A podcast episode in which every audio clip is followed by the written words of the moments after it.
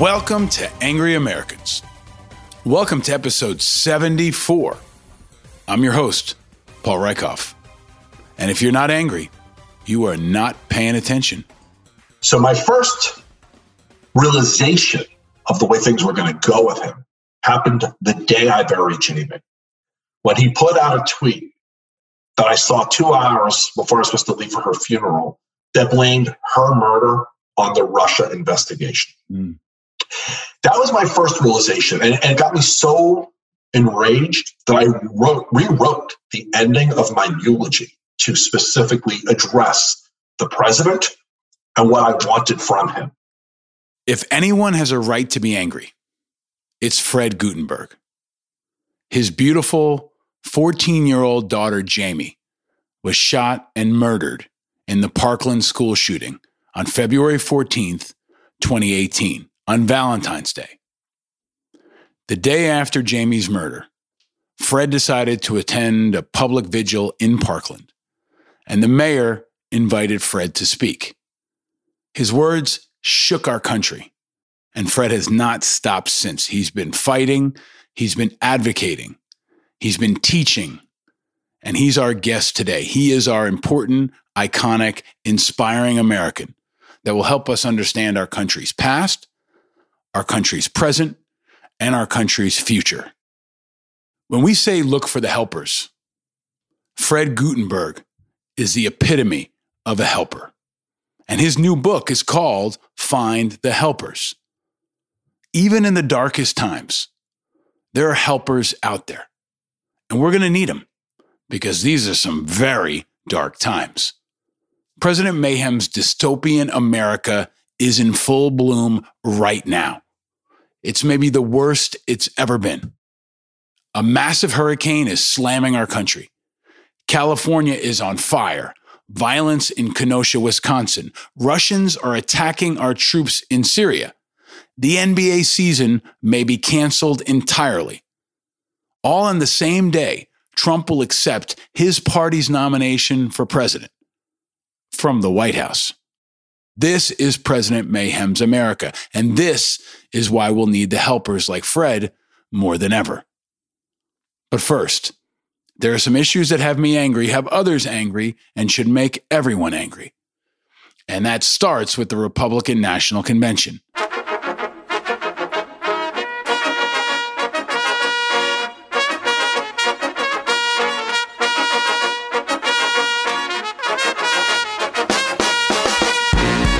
It's been said when fascism comes to America, it'll be wrapped in the flag and carrying the cross.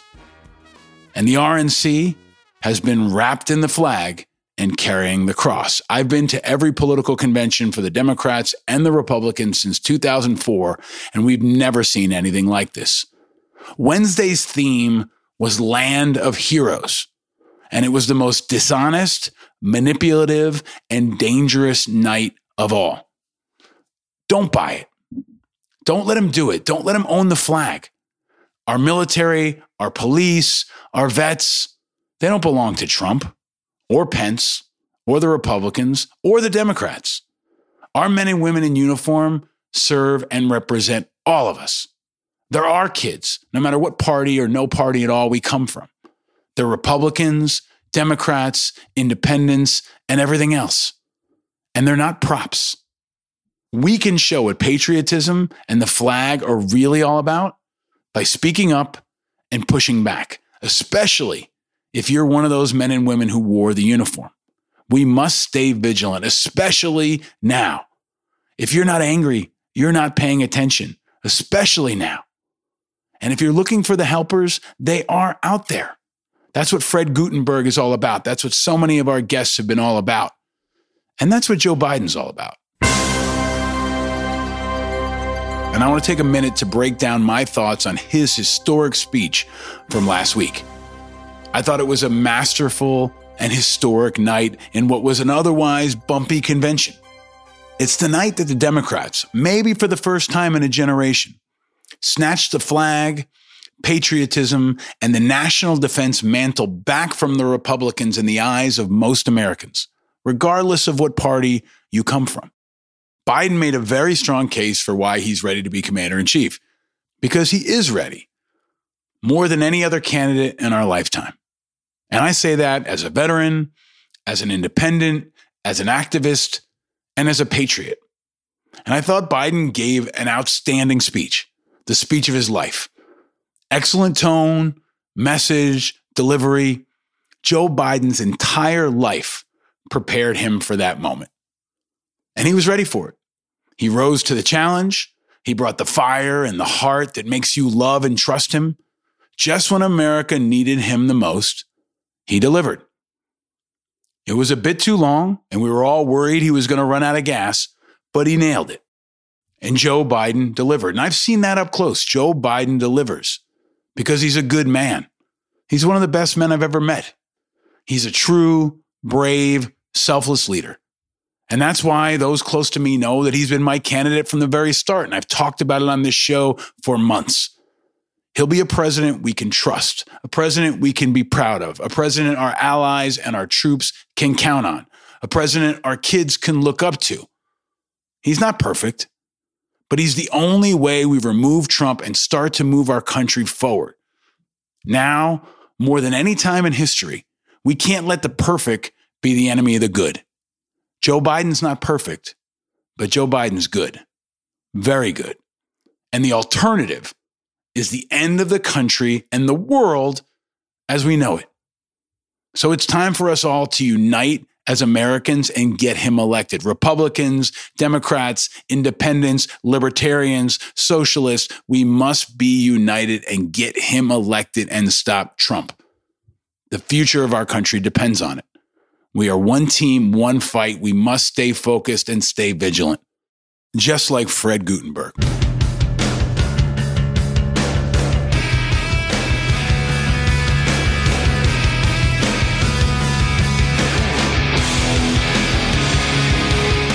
Fred Guttenberg had a professional life over decades that was in sales and management with Johnson & Johnson.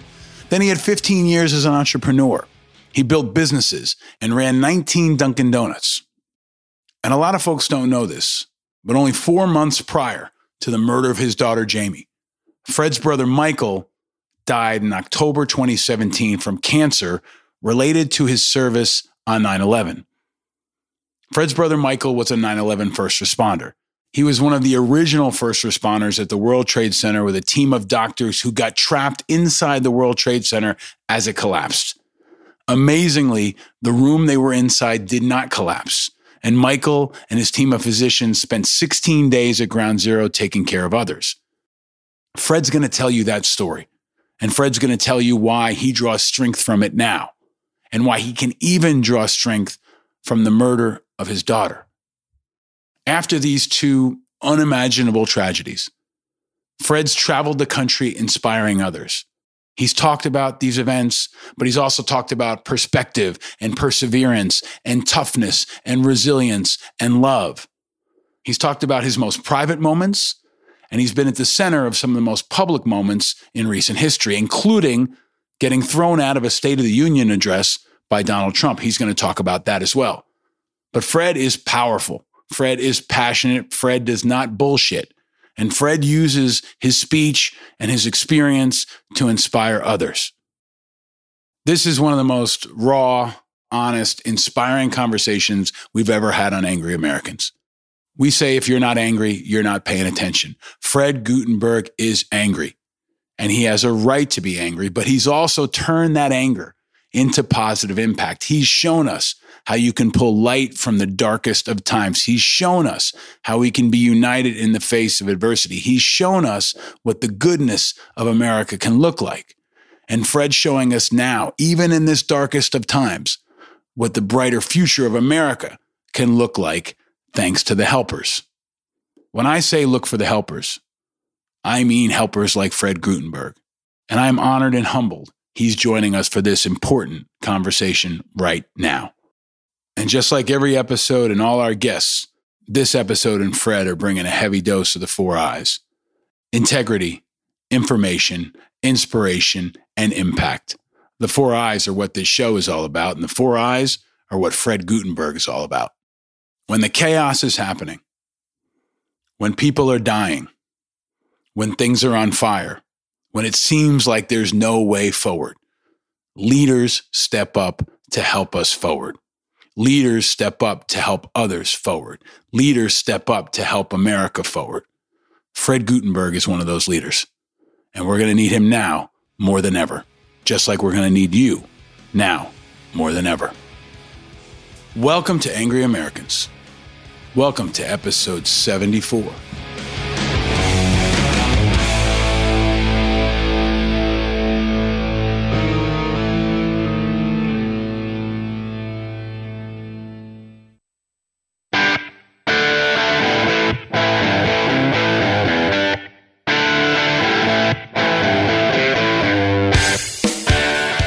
Ladies and gentlemen, angry Americans around the country and around the world, welcome to a very, very special, very timely, uh, very important conversation.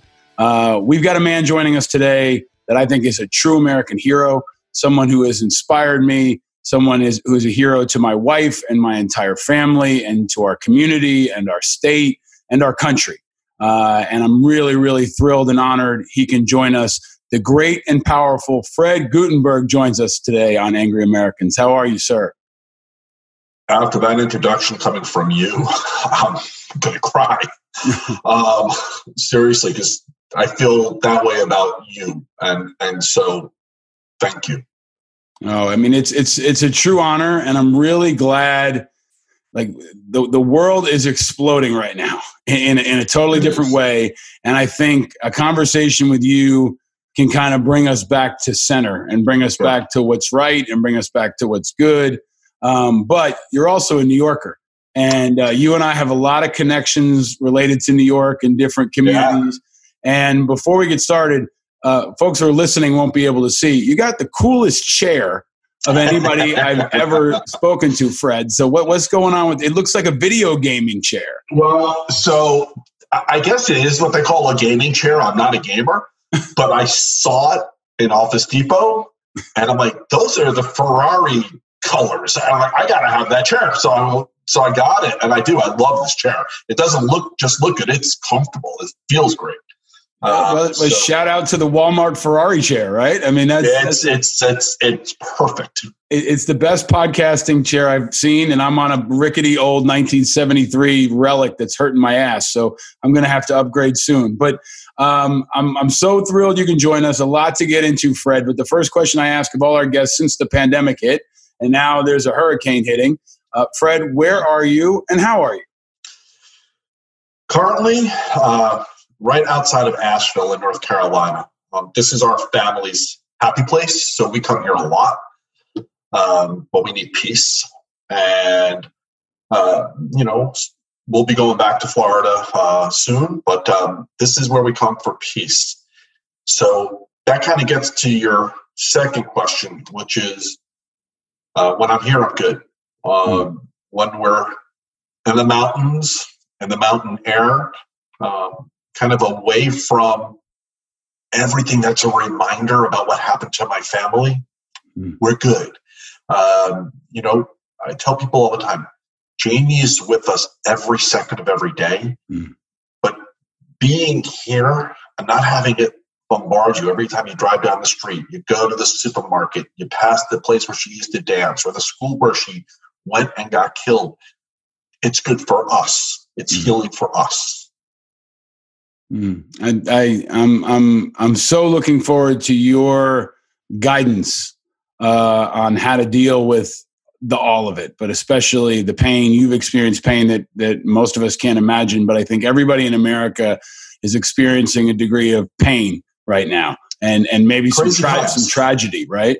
Yeah. And I think that that you're going to help us. I hope, and I know, you know, journey through that. But uh, another part of this show is is one way to deal with that pain in some levels is to have a drink once in a while. Uh, and I ask all of our guests, and I will ask you, Fred Guttenberg, what is your drink of choice? Well, in the non-alcoholic world, I drink coffee all day long. Um, but at night, just bring me an old fashioned, and I'm good. Um, yeah. And why do you like an old fashioned, Fred? What is it about an old fashioned?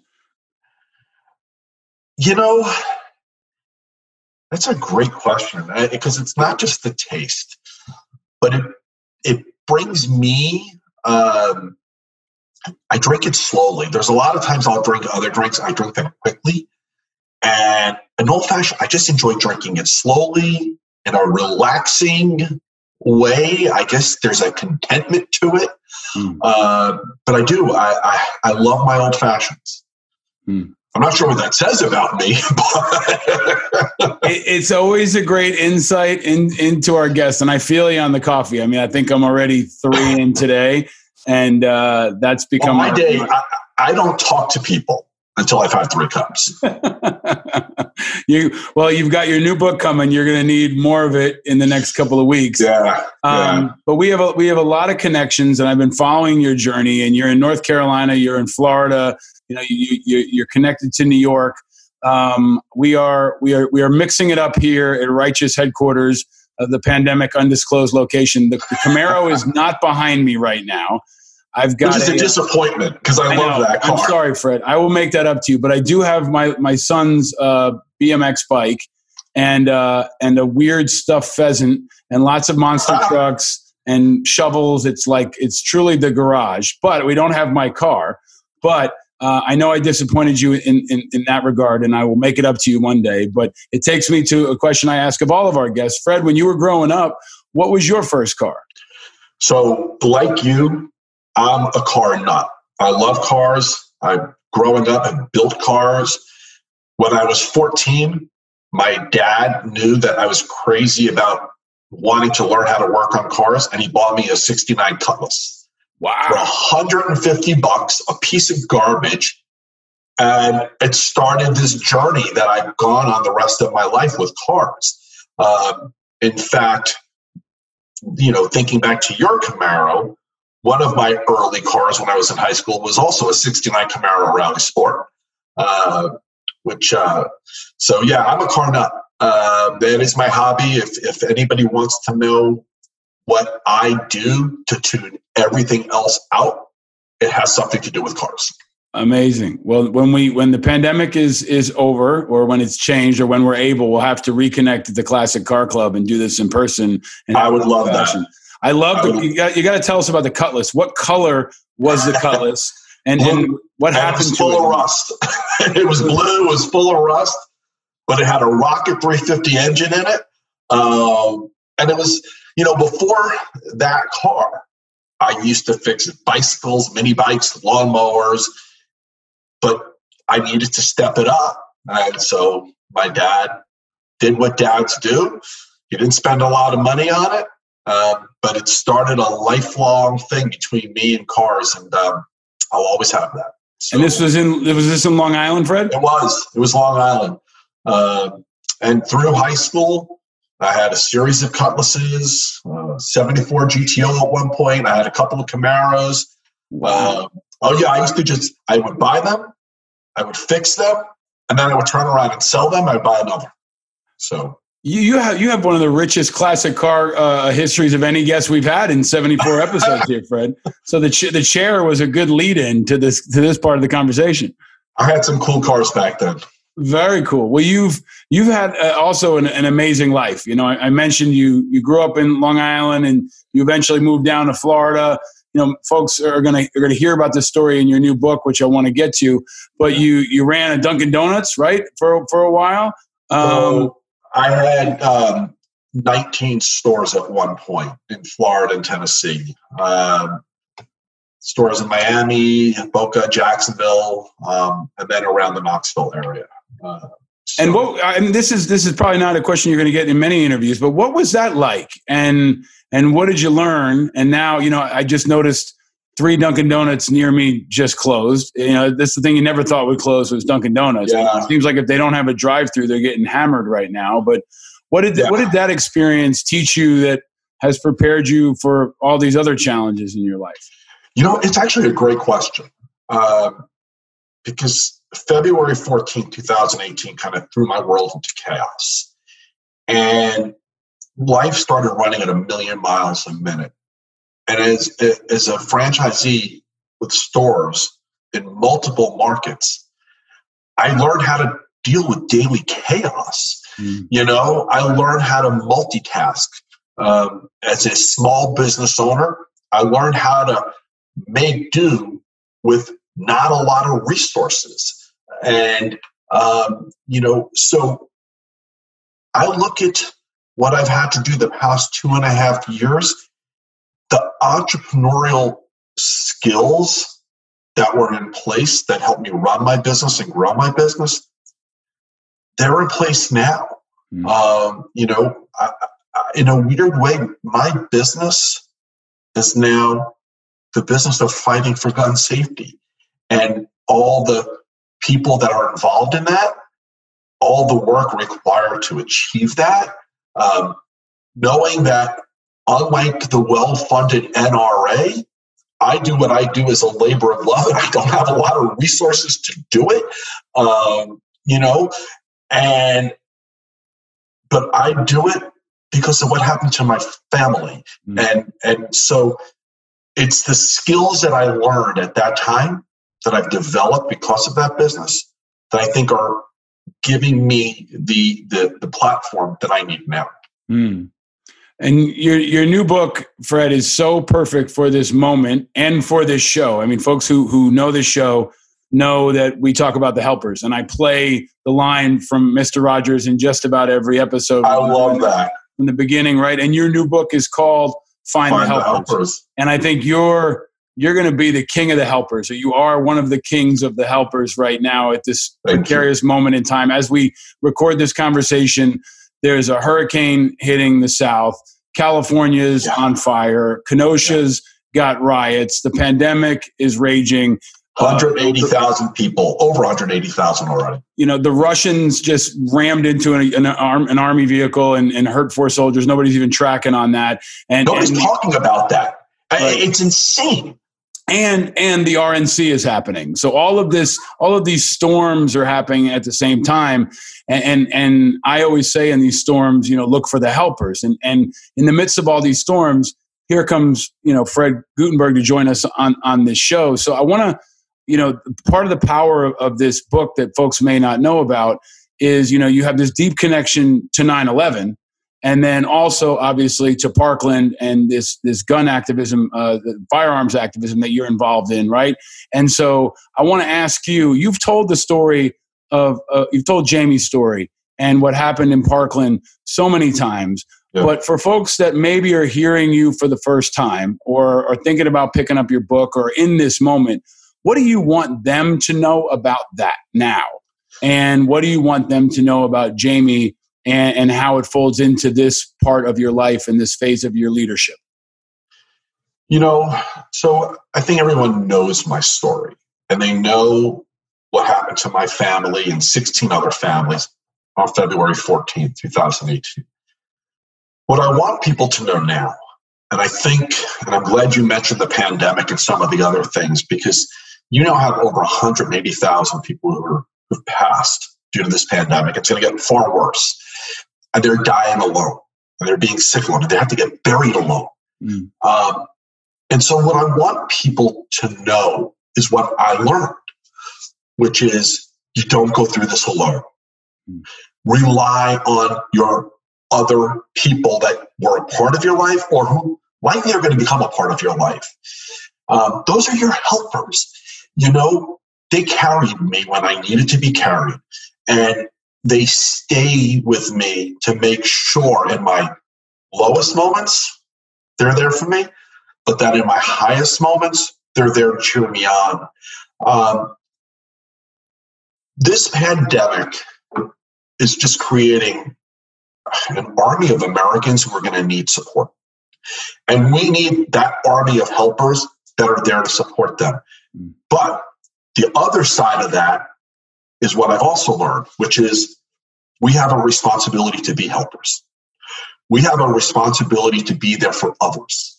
And so while we all should know who we're going to rely upon, who our helpers are, it's also important that we pay attention to who we can help, mm. who we can be there for. Um, you know, listen, my crazy life isn't just about fighting for gun safety.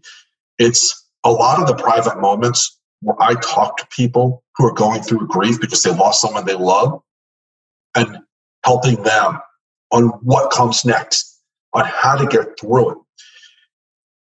It's it's the conversation that I have with people is the one that actually Vice President Biden had with me, mm. who he he was the first person who said to me, "Here's what it's going to be like, and here's what you need to do to get through." And that I, I get to talk to other people about that now and share that advice and that wisdom. Listen, we live in an amazing country, the best country. And we have amazing things and opportunities for us. But we also have some really hard moments. And this country is going through a moment like that now.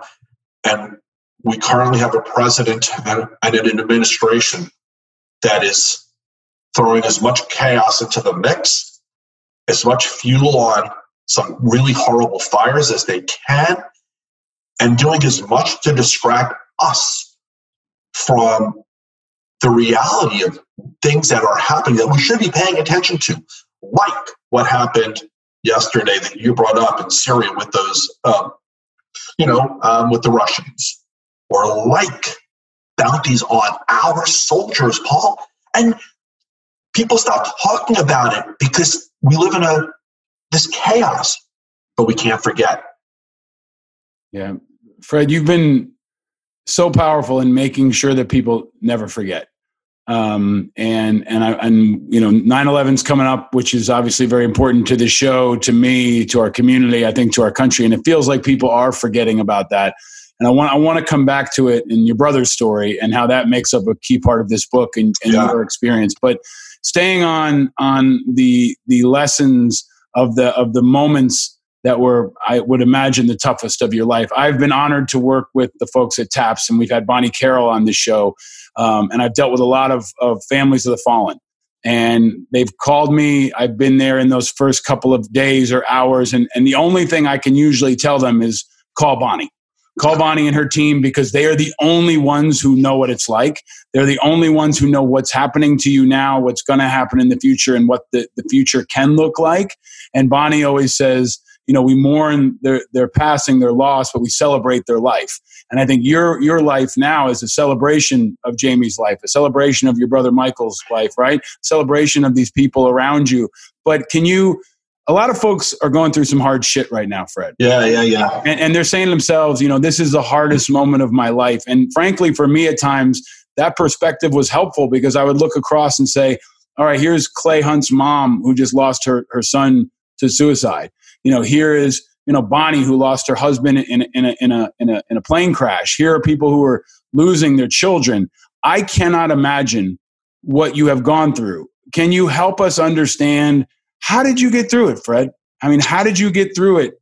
And, and, and, and what can you share about that that might help others get through it now? You know, it's it's a great great question, um, and this is going to maybe sound crazy. What helped me, especially getting through Jamie, you know, when my brother passed, my family had never gone through anything like that before. We've never been through any loss. I'm one of five kids. My parents are still alive. You know, we've, and we're really, really, really a close family. So that idea of that kind of loss was so new to us. And when my brother died, it felt like the worst thing I'd ever been through. Um, until my daughter died, until my daughter was killed. And that was a thousand times worse. Um, and so, how do I get through it? I refuse to think of them in the past tense. That's number one. That I, I, I think of my life now as having them on both of my shoulders. And they carry me and they push me forward. If you want to know the two greatest helpers in my life right now, it's my brother and my daughter. Um, there was a day that I was having probably a few months after Jamie was killed, and I was really struggling because I kept on thinking of Jamie in the past tense, referring to her as she was my daughter. And I struggle with that idea. It's like I used to say, I, you know, um, you know, I, I, I was a father of two. And one day, also, I said, you know what? I am a father of two. I still have, I have two kids. One I get to spend with every day and hang out with and do cool things with. And one I visited a cemetery, but she's still my kid and she's still with me. Um, and she still carries me and she still gives me motivation. But my relationship with her has changed. You know, now instead of looking forward to certain normal milestones, my relationship with her is through memories. It's through dreams. It's through thinking through what would Jamie have done in this moment I'm making sure I'm honoring her memory correctly. So I stopped thinking of Jamie in the past tense. And I'm, I, you know, I don't know if that will be the what works for everyone because the thing that I also have learned is we all go through this differently. Um, and again, the person who said that to me was Vice President Biden, and he was right. And it's true in my own family. My wife and I are going through this differently. Um, so, but for me, thinking of my daughter, she's still my daughter. She's with me every second of every day, and she always will be. Is not in the past tense. Um, has been helpful to me. Fred, you you know you you have been so courageous, and we've talked to a lot of folks on this show who have experienced loss, who've experienced triumph, who've been at the highest levels and the lowest levels. Um, and the thing that I have learned, and we've talked about at times on the show, is how much courage it takes to tell the story. And even right now, every time you tell that story, on some levels, it hurts. And and I just want to thank you for that. Mike Shinoda from Linkin Park was on this show, and he, he wrote this song over and over again, where he talked about how many times he had to talk about losing his friend Chester Bennington over and over and yeah. over and again. And I know that you tell that story and those stories over and over again, and they are hard and and painful but i want you to know that we're grateful for them and every time you tell them you're inspiring others and that piece of jamie is living on and inspiring you but others as well. And we're you know you're a guy who two years ago wasn't on national tv and now you've got a book uh-huh. coming out and you're everywhere and you're at the state of the union which i want to talk about but you're a fighter now for so many others and that took courage right to go through that pain and then say you know what? I'm not just going to put it in the closet i'm going to put it out in public over and over again is so brave and and important and i'm i'm grateful for that and i want you to know that but i want to ask you now that you've you've shifted into this activism right which is constant on so many issues and so important um, you were at the state of the union and you you got thrown out because you you you raised your voice and, and you yeah. shouted at the president and the only problem i had with it is that you apologized because i didn't think you needed to i know there's a decorum and i've been at the state of the union and i'll yeah. tell you flat out there's a couple times i wanted to just stand up at the state of the union and scream at this guy right and i didn't but i think there was a moment uh, in in that moment where people said who is that what's and then you know the, the, the, the reporters cut to you being escorted out and later you gave a statement but that, I thought that was a very powerful moment because people kind of get lulled to sleep. Yeah. They no. get lulled to convention. They get lulled to being polite, right? And you broke that. And I thought it was so important. I'm always shocked that there aren't more protesters at things like the State of the Union, but you did it in a way that, that sent a message and made people stop and think. So can you yeah. I know there've been there've been a lot of moments in the last couple of years, but can you talk about that moment being yeah, oh, yeah. State of the Union, what you were thinking, experiencing, and, and, and, and thinking back on it now? So looking back on it now, and my apology, just so you know, was more directed at my family mm. and hmm. what I put them through, because um, they don't listen. Like I said, we're going through this differently, um, and it puts them in an awkward position. But here's what happened that night.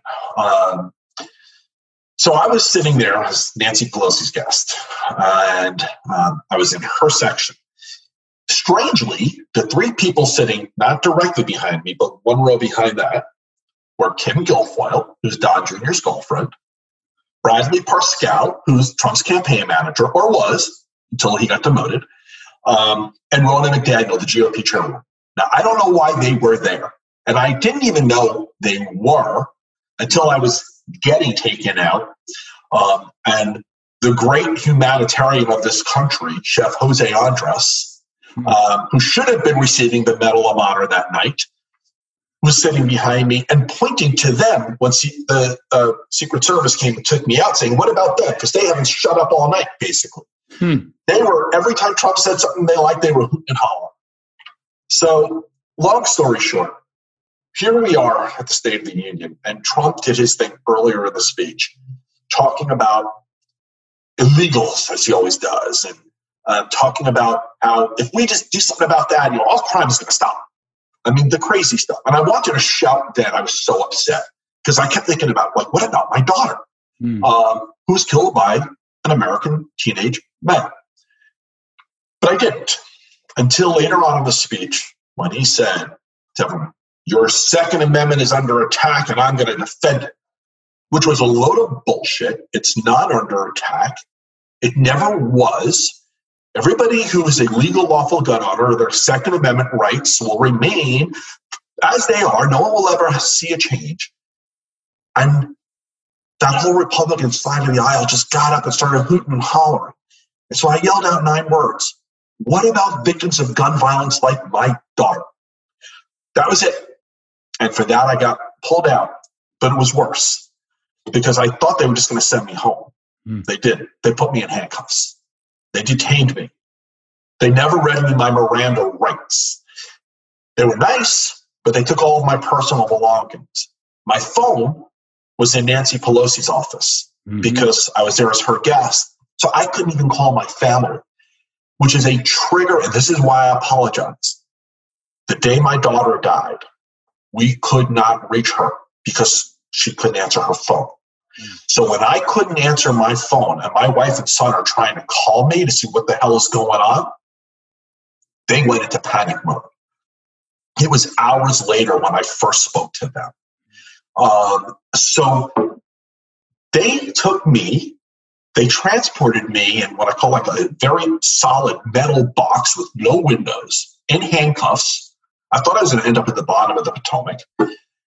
But I ended up in a detention facility, handcuffed to a wall. Uh, oh, and still no Miranda rights. They told me I was getting arrested. I asked, do I need an attorney? They said no. At some point, hour, maybe hour and a half later, they told me I was free to leave. I said, I thought I was under arrest. They said, no, change. And when I walked out, Speaker Pelosi's staff was there waiting for me. She and Congressman Deutsch intervened. Um, and I went home. But here's the thing, and it gets to what you were asking. The next day, if not for what I did, gun safety would not have been discussed. Yep. And it was. Gun safety became a topic of that State of the Union because of my inability to sometimes control my emotions. And while I've never been in handcuffs before, and I never want to be in handcuffs ever again. Um, America became my helper the next day and stood up in ways that I could not have been more proud of and happy about. And I don't regret a minute. Mm. Thank you for sharing that, Fred.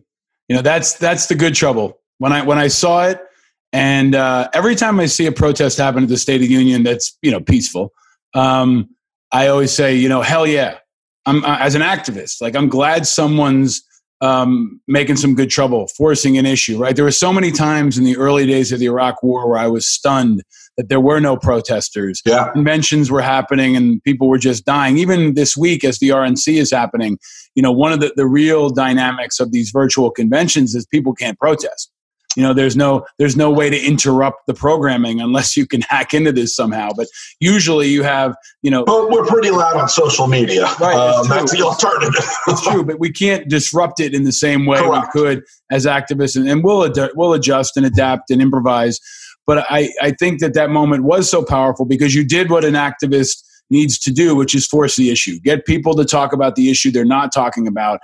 And on this show, when I created this show, Fred, some people said to me, it was a year and a half ago now, oh, I'm not that angry. And I'd say, okay, well, I bet you there's some issues that you are angry about. And there's some, you know, I could talk about the wars. I could talk about the pandemic as it started. And people would generally get angry. And I said, what about school shootings? School shootings were the issue that really seemed to make people understand the visceral reaction that I think is understandable. And we have to figure out how to process and put into positive impacts and positive energy. And you're doing that every day. And, and, and that, that I'm sure your answer is going to be more complex than that. But I want to ask you the question I ask of, of everyone Fred Guttenberg, what makes you angry? So my answer today is different than it once would have been. Mm. Okay. Um, if you asked me that before February 14th, I would have told you people not telling the truth. Mm. What I've always said to my kids is, I don't care how bad it is. I need to know the truth or I will not have your back because I can't be supportive of you if I don't know everything. And I used to say the same thing to my employees. You know, the, the not knowing the truth to me is worse mm. than anything else. Okay. I'll stand by anybody if they're telling me the truth, even if what they did is horrible. Mm. Uh, you know, so, you know, so not knowing the truth used to be, and it's still up there, but now it's, it's this rampant gun violence that instead of having an administration that is doing more to limit it, they're actually doing everything they can to escalate it. What makes me angry happened yesterday when you see a 17 year old teenage boy walking down a city street with an AR 15 while law enforcement is driving by him as if that's okay and somebody's laying on the street dead because that 17 year old boy was able to acquire an AR 15 and used it. Okay. What makes me angry is when peaceful protesters like Moms Demand show up just to say, we want to keep our kids safe. And they're confronted by protesters with AR 15 strapped to their backs saying, you shouldn't be doing this. So, what makes me angry is this normalization that not only are do we have a Second Amendment right, but that if we want, we can use our guns now to intimidate you. And if you're not careful, we're going to take those guns, we're going to kill you. What makes me angry is highlighting that St. Louis couple as if that was okay. Because two nights after that couple was highlighted, you had a 17 year old boy with an AR 15 killing another person. And you know what Trump did afterwards? He said, in essence, the words, he quote unquote, law and order. A guy who's broken more laws but says law and order, to, but not a word about who died, that gets me angry. Thank you, Fred. I, I, I've been looking forward to asking that question of a lot of guests, but maybe nobody more than you, because um, you know if anybody has a right to be angry, it's you, and and how you've channeled that anger has been, I think, an example in leadership and selfless service and and sacrifice, because leadership, in my view, is often about sacrifice, and you you've done that um, you know, th- throughout your life, but now in, in moments that are so intense, and I don't think anybody can imagine. Let me let me ask you, Fred. You're a guy who grew up in New York. You know, you grew up not far from where my wife grew up. Um, where did your wife grow up? Um, Oakdale and and and uh, Rockville Center, and you know, all, uh-huh. all bounced around a bit. Um, but where you know you you've had interactions with Trump, right? Can no. you has he never? Has he never? I wanted to ask this because I wasn't sure if you've ever actually spoken to him. If you spoke to him after Parkland no. on the phone or in any intimate not conversation, once. not once. So not once. Um, so my first realization of the way things were going to go with him happened the day I buried Jamie. When he put out a tweet that I saw two hours before I was supposed to leave for her funeral that blamed her murder on the Russia investigation. Mm. That was my first realization, and, and, it got me so enraged that I wrote, rewrote the ending of my eulogy to specifically address the president and what I wanted from him. Um, I'm saying in essence, don't politicize this, but if you want to do anything to truly address this issue, I will embrace you and I will work with you, but don't politicize this and don't lie about my daughter's murder. Mm. Um, that was my first realization of what we were in for. But no, I've never heard from him. So about a year later, I was invited to the White House with the other Parkland families. I refused to go. I didn't want to be a part of a photo op for something that I couldn't support. And here's the issue. After Jamie was killed, um, the president appointed Betsy DeVos to do a report on what happened in Parkland. And they said it was going to be a deep dive, it was going to look at everything. And then the except came, except for the role of guns. So they were going to look at everything in Parkland about this gun violence incident, but they weren't going to look at the role of guns. You can't do a report on how my daughter died and not look at the role of guns. It's a farce. It's a, it's it's it's it's inconsequential. And so I refused to go to the White House because of that. Um, two days after that, I got a call from a White House senior policy advisor, Theo Wold, wanted to know why I wasn't there. And I told him. I told him the truth, which is you refused to deal with the issue of guns. You refused to look at even the simple things like maybe age of ownership or how do we lock up weapons in a report dealing with school violence. And he says, You know, you and I are more aligned than you might think. And he goes, I'd like for us to meet and continue this conversation. And I said, No.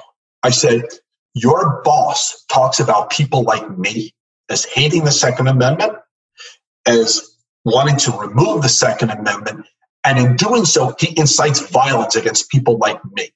So until your boss stops that, there's no need to have a conversation. So what happened is later that week, Trump apparently was very upset with the response that this report got, um, which wasn't good, and was about to go off on people like me. Theo called me back and said, I want you to know I put a stop to that. Let's meet. So I said, you know what? We'll meet. And eventually we did. We met in the executive building for an hour and a half. Um, we talked about what my vision for gun safety looks like. Haven't heard from Theo since. Sent text messages, emails, left voicemails, not a word since. And so maybe they just wanted to know okay, you know, what's the gun safety side thinking? Who knows? Haven't heard since. That's who they are. Mm. I'm done. There's only one solution to this. It's November 3rd. We're going to fire Trump and we're going to elect Joe Biden and Kamala Harris. I I, I I have my own perspective on meetings like that, Fred, and and I've called them in the past. I don't know if it's been on the show or not, but I call them "shut the fuck up" meetings. they're, they're meetings where you make enough noise that they feel the pain, but they don't want to acknowledge you and elevate you by actually having you meet with the principal. So they have a staffer come meet with you saying, okay, we want to hear your concerns. And then basically what they're doing is delaying you, right? Okay, simmer down, you know, be a little quieter. We'll, we'll let this, we'll let the boss know. I don't know, the non-committal on anything. And it's a shut the fuck up meeting. And if they give you eight of those meetings, you know, every six months, then you're a lot quieter over the course of four years and it causes them less pain and enables them to move forward their agenda. And it's just, it's not only Trump. I mean, both parties I've seen do this, but especially principals who are sensitive about recognizing that a, a Cindy Sheehan type, right? Going way, way back to the yeah, Bush, yeah, yeah. right? How do you you know show respect towards someone like a Cindy Sheehan, but not elevate her, right? How do you, on some levels, they they view you and me and other activists as trolls, right? And they don't want to feed the trolls and elevate the trolls. But at some point, the you know the, the trolls become uh, the activists, become the leaders, maybe become John Lewis, right, and become members of the Senate. So I want to ask you, Fred. I want to come back and ask you specifically about Biden, and I want to ask you about your own personal political future. But you said something about that meeting. You said they, they did not want to hear about your vision for gun violence. Can you summarize for us what is your vision for gun violence? Because I think you are yeah. to share a vision than anybody I know and anybody we've had on the show. So, what is what is your vision for for attacking the gun violence problem? No, it's a it's a great question, and as I think they probably found out that day, I'm not shutting the fuck up. um, I have been told in my life that I am relentless, and I don't know that it was always meant as a compliment. Um, but I am relentless, and I'm not going away because we are going to get gun safety passed. And here's what I'd love to see. Let's start with the easy stuff that the House has already passed background checks. But it's not enough just to do it on the weapon. We need to address ammunition as well. You currently have about 400 million weapons on the streets already. So doing background checks on future gun purchases doesn't solve the reality that there's already 400 million guns out there. Here's the problem whether you're a legal lawful gun owner or not, you can walk into a store and buy bullets. You're, if you're a prohibited purchaser of, of weapons and you can't pass a background check, by law, you're also prohibited from buying ammunition, but there's no requirement for a background check on ammunition. So people steal weapons, they tra- privately transfer weapons, they um, you know get a weapon from a friend because they can't walk into a store to buy it but they then will go walk in and buy the bullets. So I think we need to extend background checks to ammunition, and we need to deal with ammunition. Uh, I also think CDC needs to be able to fully study and make recommendations. I think we need to ban assault weapons. We saw again just yesterday. Uh, they're no longer you know, it's not we. They're clearly no longer the idea that they're just a hunting weapon. Right, right. Is over. They are now weapons of intimidation from American to American. Okay, they need to be banned. High capacity magazines need to be banned. Um, the thing I'd like to see, honestly, above all else, uh, because I believe this is how you get long term sustainable change, is a repeal of a law known as PLCAA which shields the gun manufacturers and the industry from liability lawsuits. You want change? Open them up to litigation. Mm. Force them on the stands. Okay? It, it broke the tobacco industry. And the tobacco industry is never going to be the same kind of industry. So if you want change, give me the ability to go sue Smith and Wesson and ask them about their marketing practices and ask them, you kept on saying this is just a sport weapon, okay? But yet you were producing them at a rate far beyond the needs of any sporting requirement, which means they're going to end up on the streets. What did you do to mitigate against that? If it was, if if you believe your words, why were you using all this messaging, advertising wise, and targeting them towards kids? Okay, let's let's get them on the stands. Let's hold them accountable. You want change? You make people responsible for the fact that they directly led to the deaths of people we love? We'll get change. Mm. Yeah, I mean, you could sue the tobacco makers, you can sue Oldsmobile and car companies, right? But you can't sue Smith. Can't sue a gun manufacturer, right? Yeah, yeah. Uh, Fred, anybody who hears you talk is motivated by you and probably wants to join your team. We have a lot of people who are unaffiliated politically who listen to this show. I'm an independent. Uh, I don't know if you're a Democrat or a Republican. I wouldn't care uh, if you ran for office. But have you thought about or been asked about running for office? So, so I've been asked. Um, which way, and when you're asked, obviously you think. Mm-hmm. Um, and I have no intention, no plan, and will not. Um, that's pretty emphatic, I think. Um, um, here's the thing I'm a father of two kids and a husband. That's who I am. I don't do what I do today because I desire to be a political figure. Uh, and I don't desire to be a political figure, but I do desire to hold political figures accountable. I like being a pain in the ass. I like forcing people to make sure they're doing the right thing. I like calling out good behavior and highlighting examples of who I think are wonderful political figures and calling out those who aren't and doing everything I can to make sure they don't get reelected. Mm-hmm. You know what? Our democracy is an amazing thing, but there are people who fuck it up. There are political figures who fuck it up, and they currently um, have used really horrible means to get themselves elected. They've made lying okay, and they've made the truth sound like a lie. Mm. Okay. Um, and I'm not just talking about the president. Uh, so you have real, you do, you have bad people who look at the good, decent, civil people who want to just do the work of our citizens, and they call those people bad and evil. And it's fucked up. Okay. You have people who have used the levers of our government for really bad purposes. It's going to break November 3rd. America finally gets it.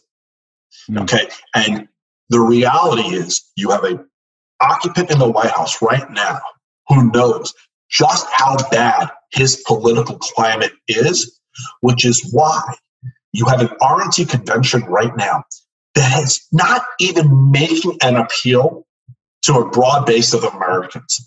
They're not even trying to win. They're trying to amp up their base.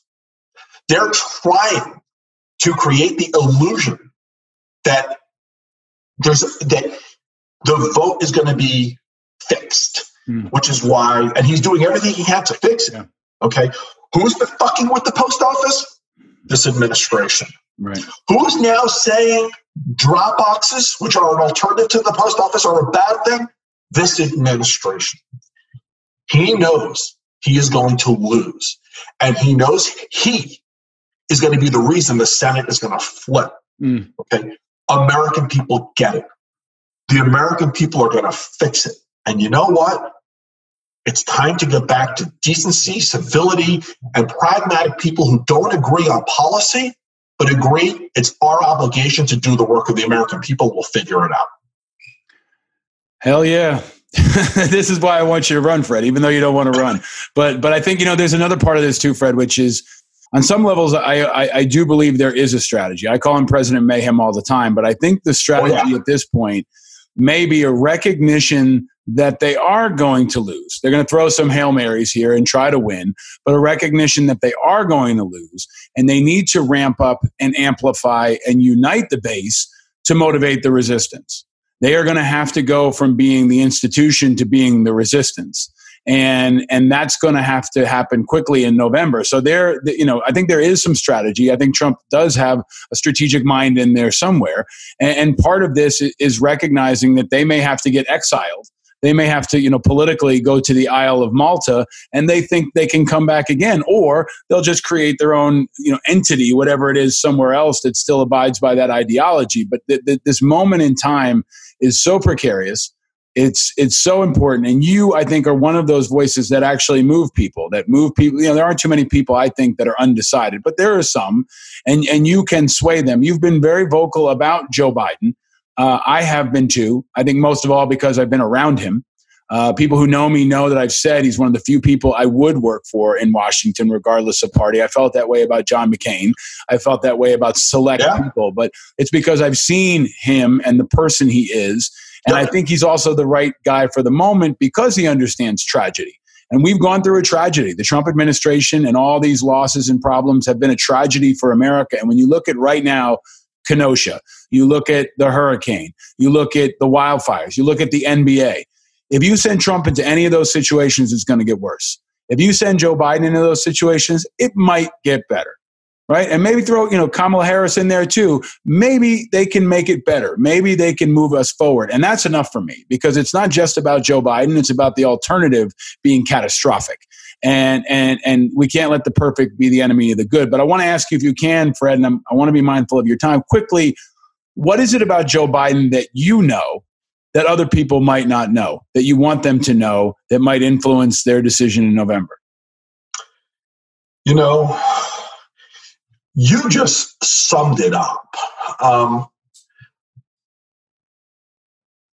Listen, Joe Biden reached out to me when he wasn't in government and he wasn't running for anything. But he reached out to me as, as a person, as a human being. And it wasn't just a cursory conversation. When he takes the time to do things like that, he takes the time to be really meaningful about it. And he, he the decency, the civility, the humanity, and the thought that he put into his one conversation with me. Okay, it's the, the preparation that he put into his one conversation with me to make sure I knew what to prepare for, to make sure that my family did not end up like 92% of other families after an incident like this and where husband and wife end up in a divorce. Mm. He wanted me to be prepared, and he came to talk to me about that. It, it blows me away. The former vice president of the United States, on our little conversation, that that was that important to him. Mm. Now, take that across this country right now. That a guy who truly feels in his heart that what's best for him as a president is what's best for the American citizens. That the pain that American citizens going are going through is his pain, but that the joy that they go through is also joy for all of us. Mm-hmm. He gets it. And he also knows how to lead. Okay. Mm-hmm. We've seen it. He knows how to take a moment. Uh, listen, uh, this week with this kid with the AR 15, the RNC is going to throw fuel on that because it gets to what you said. Because they're going to lose and they're building the resistance, they are going to use every mechanism possible to make people afraid to vote and then afraid of what happens if they vote. And that includes violence. Okay. Joe Biden is not about throwing fuel on a fire. He's about bringing us together so that we can live amongst one another. Mm. That's the president I want. Fred, your book is coming out in uh, right after September 11th. Uh, I think there it is. You show, for those folks who are watching on video, he's holding it up. It's called "Find the Helpers." Uh, if you're listening, you can pre-order it now, and I will tell you, as an author myself, pre-order it. That helps Fred get the momentum and come out of the gate uh, at the top of the bestseller list. And I want Angry Americans to do all we can to help make this book a bestseller. But Fred, the, one of the pieces of the story that folks may not know that it was especially important to me is your brother's story. Your brother was a 9/11 first responder. Um, your brother was was was was affected by um, you know 9-11 health impacts that we've covered at length on this show. We've had rob serra. I've talked about my experiences. You fought for the zadroga bill that i now am a part of. I go get a checkup because of that legislation, and so do many others. Um, I want to give you a chance to talk about that part of your story and the book and how you think it applies to this moment now as we approach the 19th anniversary of, of 9-11 and the backdrop of the chaos that's happening now. For me and you, you know, for a long time, that was as bad as we thought it could get. And here we are now, yeah. things are so much worse. But what, what do you want folks to know about your brother and about that part of your story, Fred? My brother was a year younger than me. My brother lived his entire life to help others. From the day he could ride a bicycle, he used to go chasing fire trucks and ambulances. You know, it's just who he was. And my brother, um, unlike me, probably more like you, Paul, was the person who would run towards tragedy while others were running away because that's the way he was wired. It's what he did on 9 11. While the, after the first building had got, gotten hit, at the time, my brother was the deputy medical director of the New York Fire Department. Uh, and his office was literally just a block or two away from the World Trade Center. So he was at the World Trade Center before the second building got hit. He was in the World Trade Center when it collapsed with a group of about 10 other doctors. And they managed to hide out in a room down below. Um, well, let me take a step back. They were setting up the triage. That's where they were going to do a triage. Nobody thought the buildings were going to collapse. Mm-hmm. Then they hear more noise and rumbling, and they realize what it was. They hid out. When the noise stopped, amazingly, for whatever reason, this room didn't collapse. And they found a different way out of the room because the way they went in was blocked by rubble. Um, and spent 16 days at ground zero treating people, breathing everything in.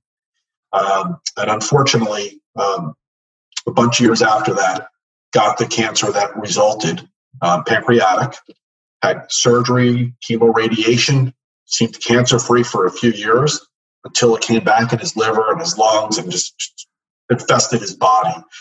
Um, listen, my brother was a hero, but he hated that word. He hated to think of himself as that way. I used to make a big deal out of my brother's service in 9-11 and piss him off because it's not the way he wanted to be known. He wanted to be known as somebody who helped others, who taught others, who mentored other first responders. That's the way he was wired. Um, but for me, honoring his legacy and who would really defined his adult life was very important, which is why I did work on, on things with 9 11 and worked with the um, museum to build that new section known as the Glade, which honors people who didn't die that day.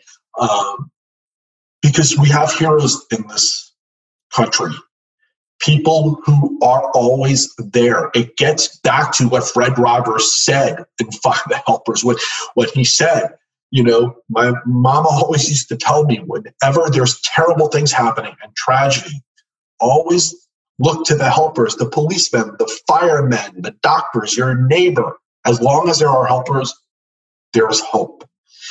Well, as long as there are helpers, what my brother has taught me is that there is hope. Hmm. There's always somebody there to step up. And I've seen it brought to the millionth degree after my daughter's murder. Um, and so, what I want people to know to kind of tie it all up after 9 11, this country did what we needed to do to ensure there's not another 9 11. On November 3rd, I have hope. I know it. This country is going to vote. And we're going to finally take the steps that we need to take to start you don't end, you can't end gun violence. There's too many weapons out there, but we can reduce it. We can save lives, and we're going to start after November 3rd. I have hope. Fred, anybody who hears this conversation is going to have hope because you're going to give them hope. And I want to ask you uh, the final question I ask of, of, all of our guests. You give people hope, you bring great energy. Uh, despite all you've been through, you continue to inspire and motivate others. But, Fred Guttenberg, what makes you happy? What makes me happy? Um, watching my son live his life, um, being in my happy place in the mountains of North Carolina, um, messing around with cars, and and knowing, knowing that the amazing people that I've met across this country, it's not a fluke. This country is full of them. You are awesome, Fred. And I am hoping that everyone will pick up your book. Uh, they can find it on Amazon and everywhere else. We'll link to it on all the Angry Americans websites and social media properties. But before we do, uh, I can't give you a cutlass. Uh, and I can't give you a cool uh, video game chair, but I do have gifts uh, that I will send to you now. And then when we get back together in person at the car club, we can we can do some more. But first off, I got some Angry Americans gear coming your way. You're awesome you can you can rock that wherever your journeys take you, uh, or if they take you nowhere at all, just around the country in that really cool chair. But you got some angry American. I will definitely gear, wear it. Gear coming from Oscar Mike. I've also got a bottle of Uncle Nearest, our friends at Uncle Nearest, the best whiskey in America. Uh, folks who know the show have heard the story of of of, of Nearest Green. Jeffrey Wright turned us on to this brand, and now they've been really supportive. Incredible whiskey, great message, great story, and we got a bottle of that coming to you for your old fashions or anything else, Fred. Um, all when when when COVID is done with, you and I are going to go hang out one night. Yeah, I mean, we're gonna have a big party. We're gonna have a big fucking party. I, I mean, it's gonna be the most random assortment of people. uh, I've I've told uh, Cuomo and others we're gonna get the Camaro. We got to find your Cutlass. We'll get all seventy five guests or whatever we're at at that point to bring a car to the car club, and we'll throw a party, man. And we'll throw a party and maybe we can do it to benefit uh, 9/11 first responders and the Ray Pfeifer Foundation. My current toy now is a 2019 orange Mustang GT convertible. Ooh. Orange was Jamie's favorite color, uh, so uh, I'll bring that. Well, that's good. Good segue into our into our last gift slash question, which is if folks listen to the show or watch the show, they know that the peeps question is something we always do, and we have three colors of peeps here, Fred: yellow, blue, and pink which color do you choose and why? Well, listen, blue has always been my favorite color. So um, my Mustang before the orange one was blue, but now I have an orange one for obvious reasons. Um, but but I'm always blue. Love it, love it, love it. Well, you uh, you're bringing blue skies to a lot of people during some dark times, man, and you Thank have been for years, and even before uh, you know 2018 i know that folks around you were inspired by you and you're a you're a model of leadership as a, as a member of the community as a business leader as a dad as an activist as an american as a new yorker. And, and i just want to tell you how inspired i am by you um, how humbled i am to have you have joined me at this time in, in history how excited i am about your book uh, I, I want to encourage everybody to check that book out. Follow you on social media. I think my wife said you're one of her favorite people to follow on social media. I would. Oh, thank that. you. I would echo. I would echo that. Um, but but Fred Guttenberg, you are a truly important, inspiring, and, and iconic American, and we are so grateful for your leadership, and can't wait to see where you go from here. Thank you for Thank leading you. us through tough times now, and all the times you'll do it in the future, my friend. Take care, my friend. I appreciate you. All right, my friend. Stay frosty. Thanks. Take care.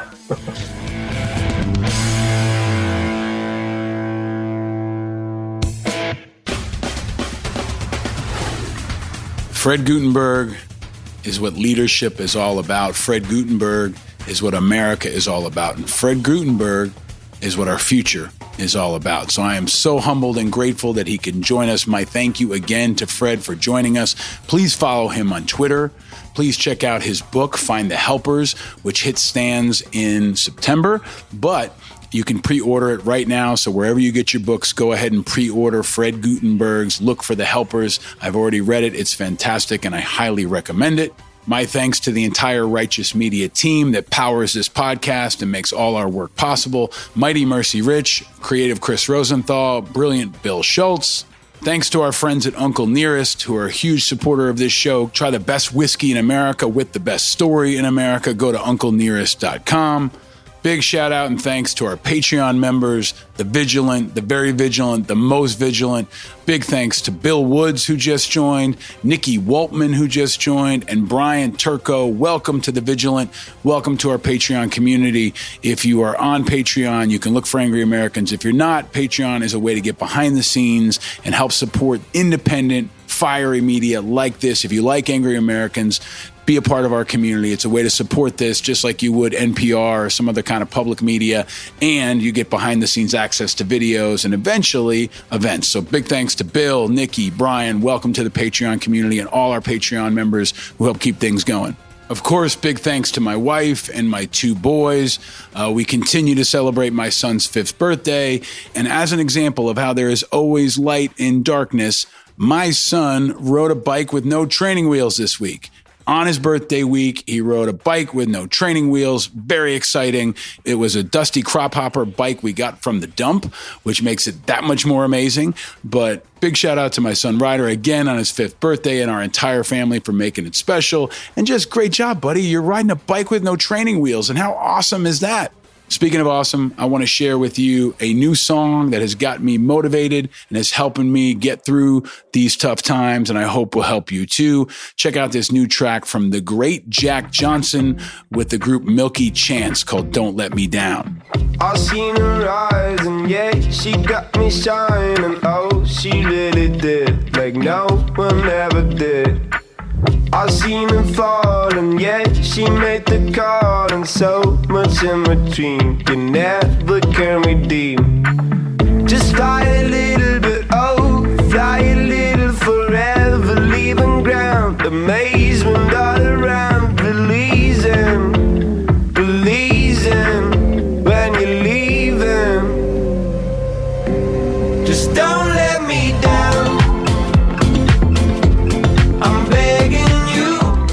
Right now, we're all pulling for each other. And we're pulling for Joe Biden. We need him to not let us down. The challenge for the Democrats, always, but especially right now, is to not screw it up. The Democrats had a couple things they had to do to not screw this up. Number one, they had to pick the right candidate and pick Joe Biden. They did that. Joe Biden had to not screw it up and had to nail the convention. He did that. Now, they just got to keep him alive. If they can keep Joe Biden alive and stay focused, they will not let us down. We will beat Donald Trump and we will start to rebuild a brighter future of America. So don't let me down. Don't let us down, Joe. Don't let us down, Democrats. Don't let us down, fellow Americans. One guy we know will not let us down is Fred Guttenberg. I know you will not let us down. So please keep the feedback coming on social media. I see you. I hear you. I'm with you. Go to Angry Americans, sign up for our newsletter, check out our YouTube page, follow us on social media, and tell your friends. Subscribe now for free and share. This podcast is free, and we hope it brings you integrity, information, inspiration, and impact. We'll continue to adapt, improvise, and overcome. We will not let you down, and we will keep this movement growing week by week by week. And remember, it's okay to be angry, especially now, and know you're not alone. We're all a little angry. That's because we're paying attention. I'm your host, Paul Rieckhoff. Thanks for listening. Please don't let us down. Be a helper, wear a mask, stay frosty, and stay vigilant, America.